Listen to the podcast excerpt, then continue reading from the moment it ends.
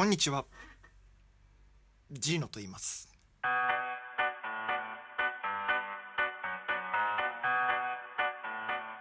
いざ始めると何を喋っていいかよくわからないですね。今日初めてなんですけど音声メディアを立ち上げたいなと思ってこの音声を今皆さんにお届けしているという感じなんですけどもまあうんこのですね音声メディアでは僕ビールが好きで。でビールの中でもクラフトビールっていう種類のビール、まあ、よく、あのー、ローソンとかあとはスーパーとかでもちょこちょこ、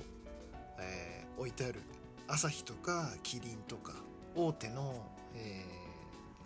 ー、まあ、飲料会社さんが作ったビールの横によくこうなんか派手な缶とか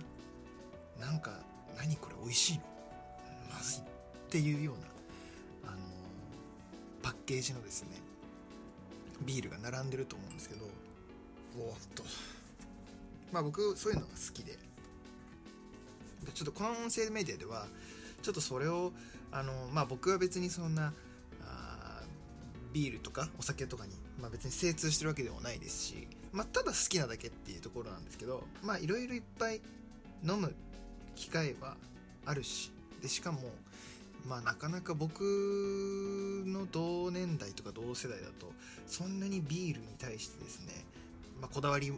持って飲む人も別にいない。まあ朝日好きだとか僕朝日派とか僕あのプレモル派とかっていう人とかはねまあいると思うんですけどあのこういうちょっとこう踏み込んだビールを飲んでる若い人っていうか僕と同じ世代の人って全然いないんでちょっとそれをねまあみんなに飲んでほしいなっていうところもあるしあのまだねこの年だとさまあ僕ちょっとまだ20代前半なんですけどこの年だとねあのお酒を味とか自分の好きな種類とかで飲む人ってなかなかいなくてあのまああくまでもね好きで飲んでるんでまあみんなにこういう世界を知ってほしいしでさらにちょっとお話も好きなので、まあ、ちょっとその2つを掛け合わせてですねあの、まあ、音声メディア始めていきたいなと思っててね。でそれでこういう番組なんですよね。今なんかすげえ自宅で撮ってるんですけどめちゃめちゃ緊張感あるっすねこういうのって。隣の家の人がもしいるとしたらねめちゃめちゃこの声聞こえてるから超恥ずかしいですよね。まあそんな感じでですね。始めていきたいと思います。あのとりあえずあれですね。あのビール持ってこようかな。本当はね僕一人じゃないんです。いや僕は一人じゃない僕は一人なんですけどあの本当はですねもう一人一緒にやろうって言ってた、まあ、仲間というか相方というかがいるんですけどあのなんせね今あの SARS 古物コロナウイルスの影響で、まあ、なかなか人に会うとか人と会って喋る機会もねあんまり持っちゃいけないじゃないですか。でお互いに、まあ、仕事してるしどこで何もらってるか、まあ、分からない状態なので、まあ、まだ会えてないんですよ。まあオンラインでねそのうちなんか撮っれればいいかなとは思ってるんですけど初めてだしシャープ00だし探しながらっていうかねこの音声メディアのその、まあ、流れというかどういう感じでやっていこうかなっていう方向性を探りながらねちょっとやっていけたらなとは思ってるんですよ。で今日は試しっていうことで一つビールを選んできました。とりあえず開けます。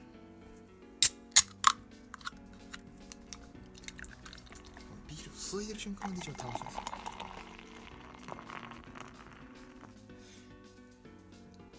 敗したね。泡がちょっと多くなっちゃったね、まあ、とりあえずこんなもんで。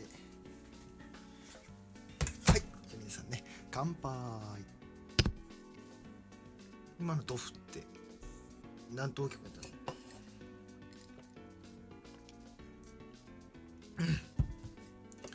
久々に飲んだけどうまいね。えっ、と今日飲んでいるビールなんですけども小江戸ブルワリーさんというブルワリーさんの小江戸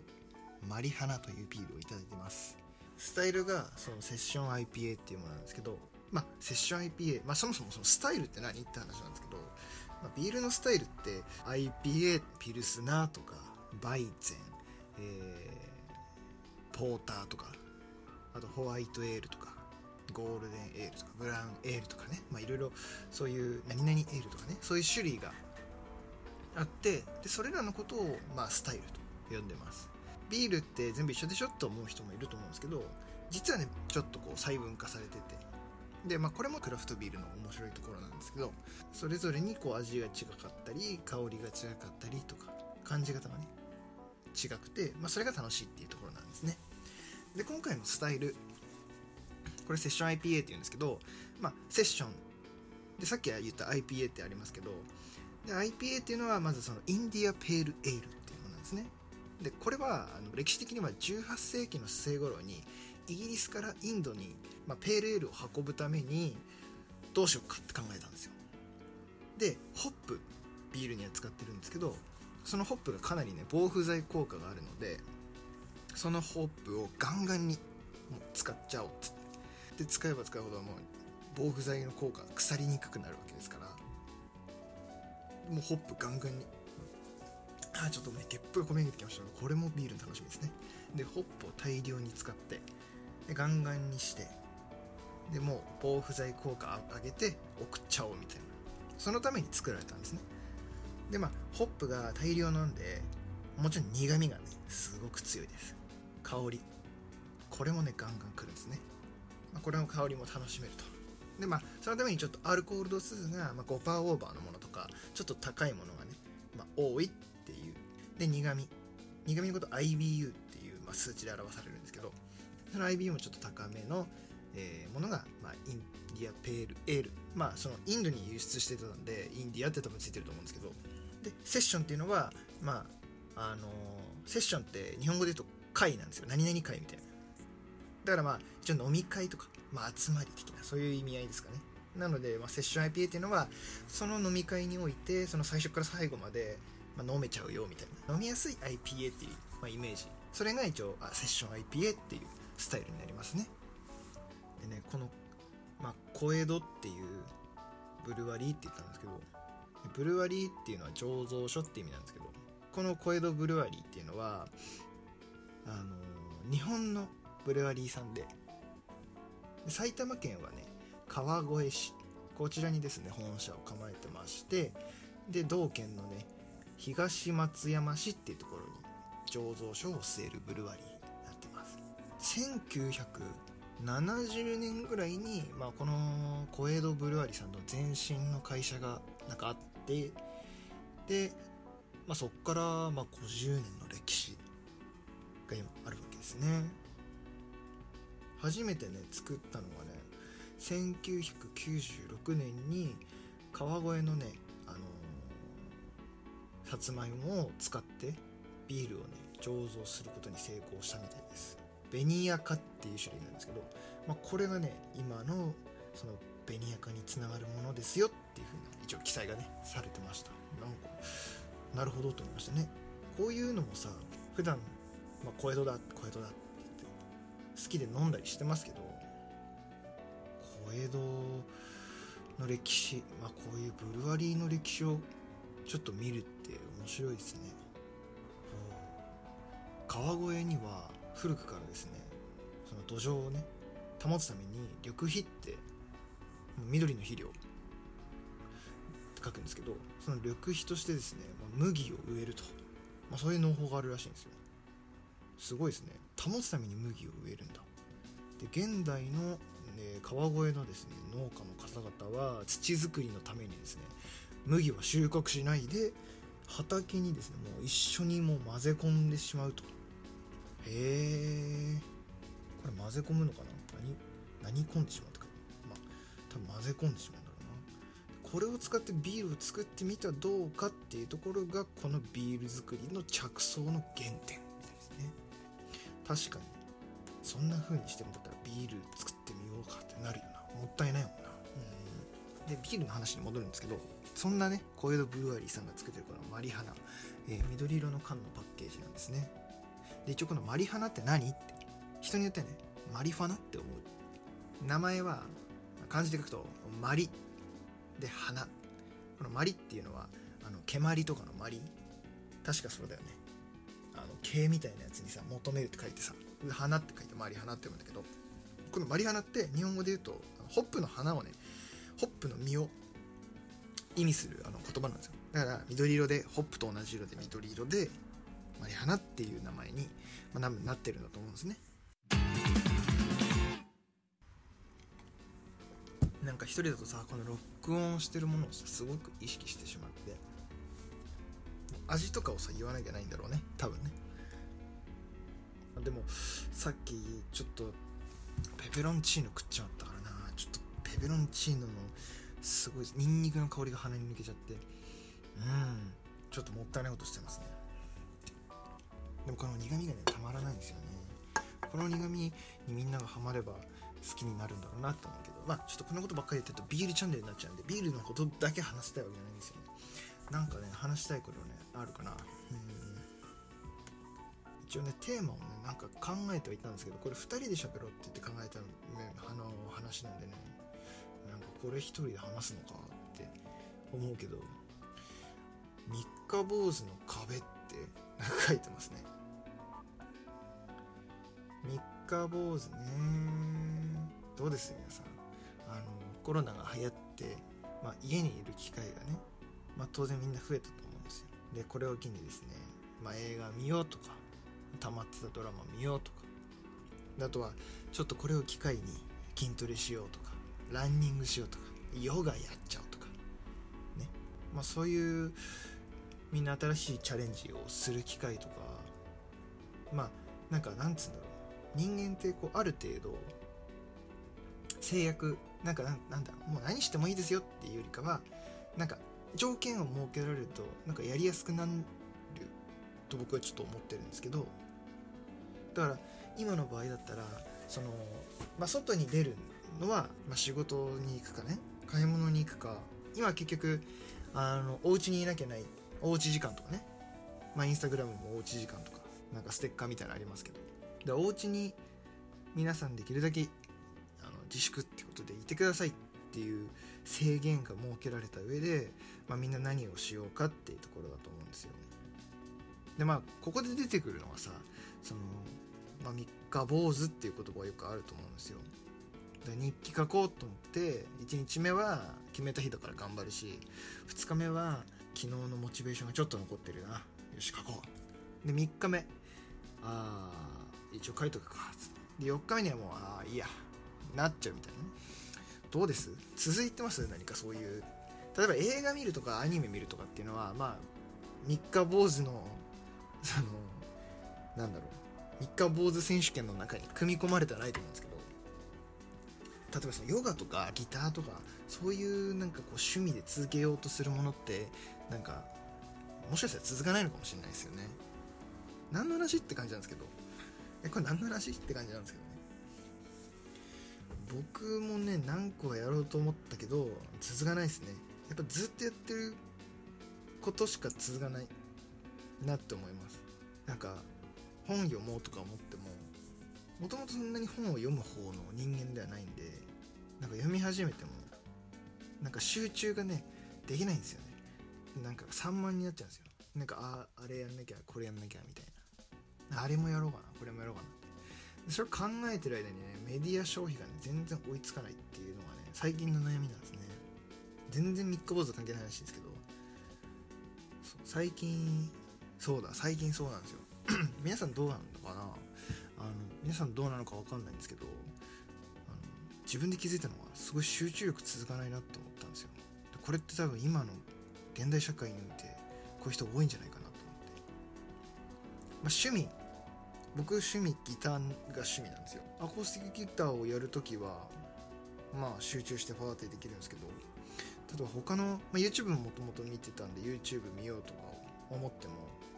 なんか自分の YouTube のアプリを開くとかウェブでブラウザで開くとかすると自分が興味あるコンテンツ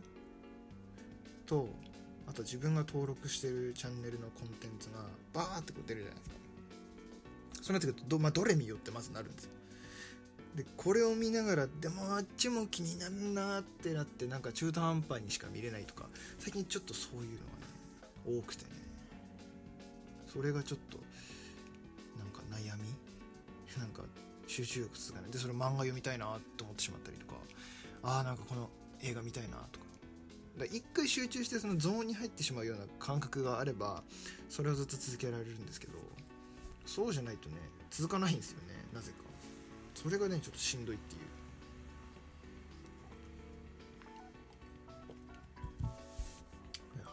でさ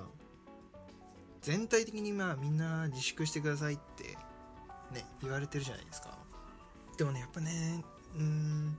外出ちゃうやつっているんすね。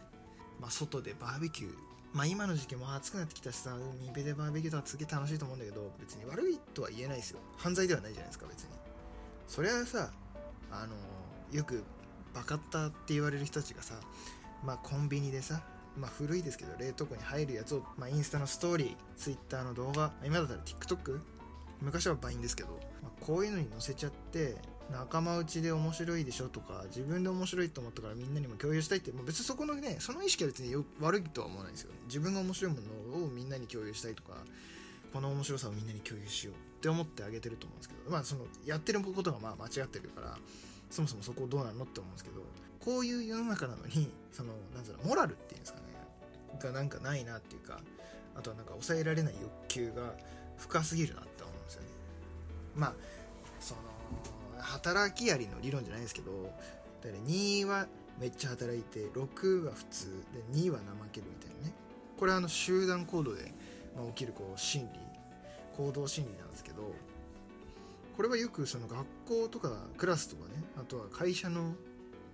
中とかで起きると思うんですけど2割の人はねめちゃめちゃもう自粛しよう。もうみんなおうち時間自粛しようっていうのをさ SNS にね上げて自粛しましょう自粛しましょうって言ってる人もいればまあ6割の人はねまず普通に基本的に家から出ませんっつって家でまあアニメ見てますとか映画見てますとか小説読んでますとかまあそういう人もいると思うんですよ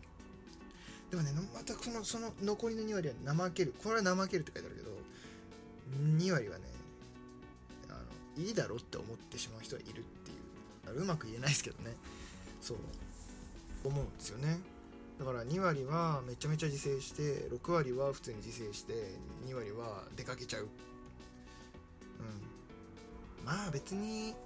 私たちが出たぐらいでどうなるっていうとこもないし、まあ、なたらなたでいいっしょみたいな。そういう感じで出ちゃう人もいると思うんですよね。でもそういう人に限ってさすごいさストーリー上げて上げちゃったりするんですよね。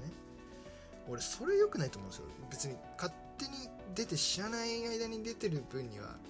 まあ別に知らないからさ何も言わないじゃないですか。知らないからねもちろん。でもそれで見え見えちゃったらさ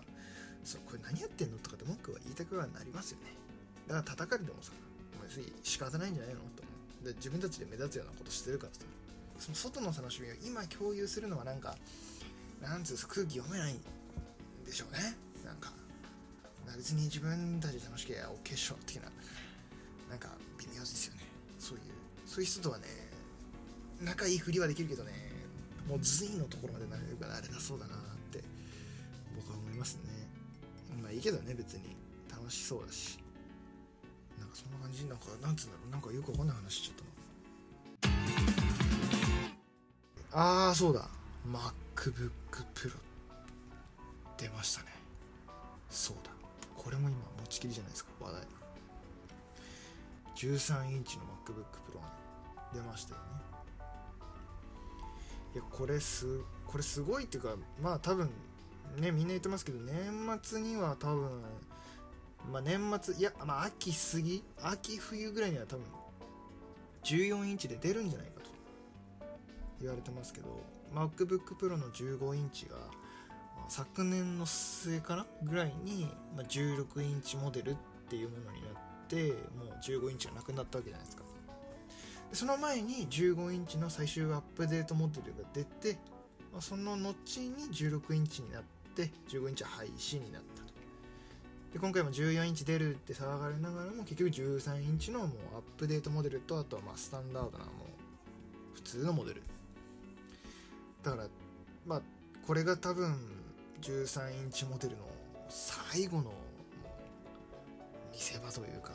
まあところなんでしょうね。だからもうこれでもう MacBook Pro の13インチの歴史はもう閉じると。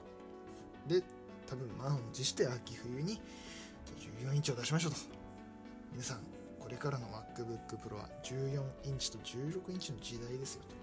と。そういう風にもしかしたらなってくるんでしょうね。MacBook Pro めちゃめちゃ安くなっちゃったね。昔買った MacBook それよりも安いっていうその謎の現象がまあなんか起きちゃってるというね。僕が持ってる MacBook ね実は2012年のミドルモデルなんですよ。だからもう、えー8年使ってもうだってあれですよ。リンゴマーク光るしそうだドライブがついてるんですよ僕の MacBook Pro DVD ドライブ。DVD ドライブついてる MacBook Pro それ以降確か出てないですからね。これが最後のそのドライブ付きの MacBook Pro であと FireWire ついてるのこれが最後かな。FireWire なんかさ一回も使ったことないですけどね。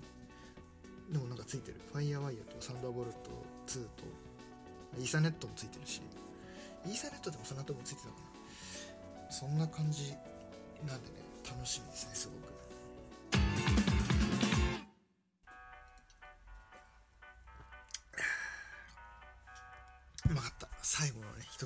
ビールも飲み終えて。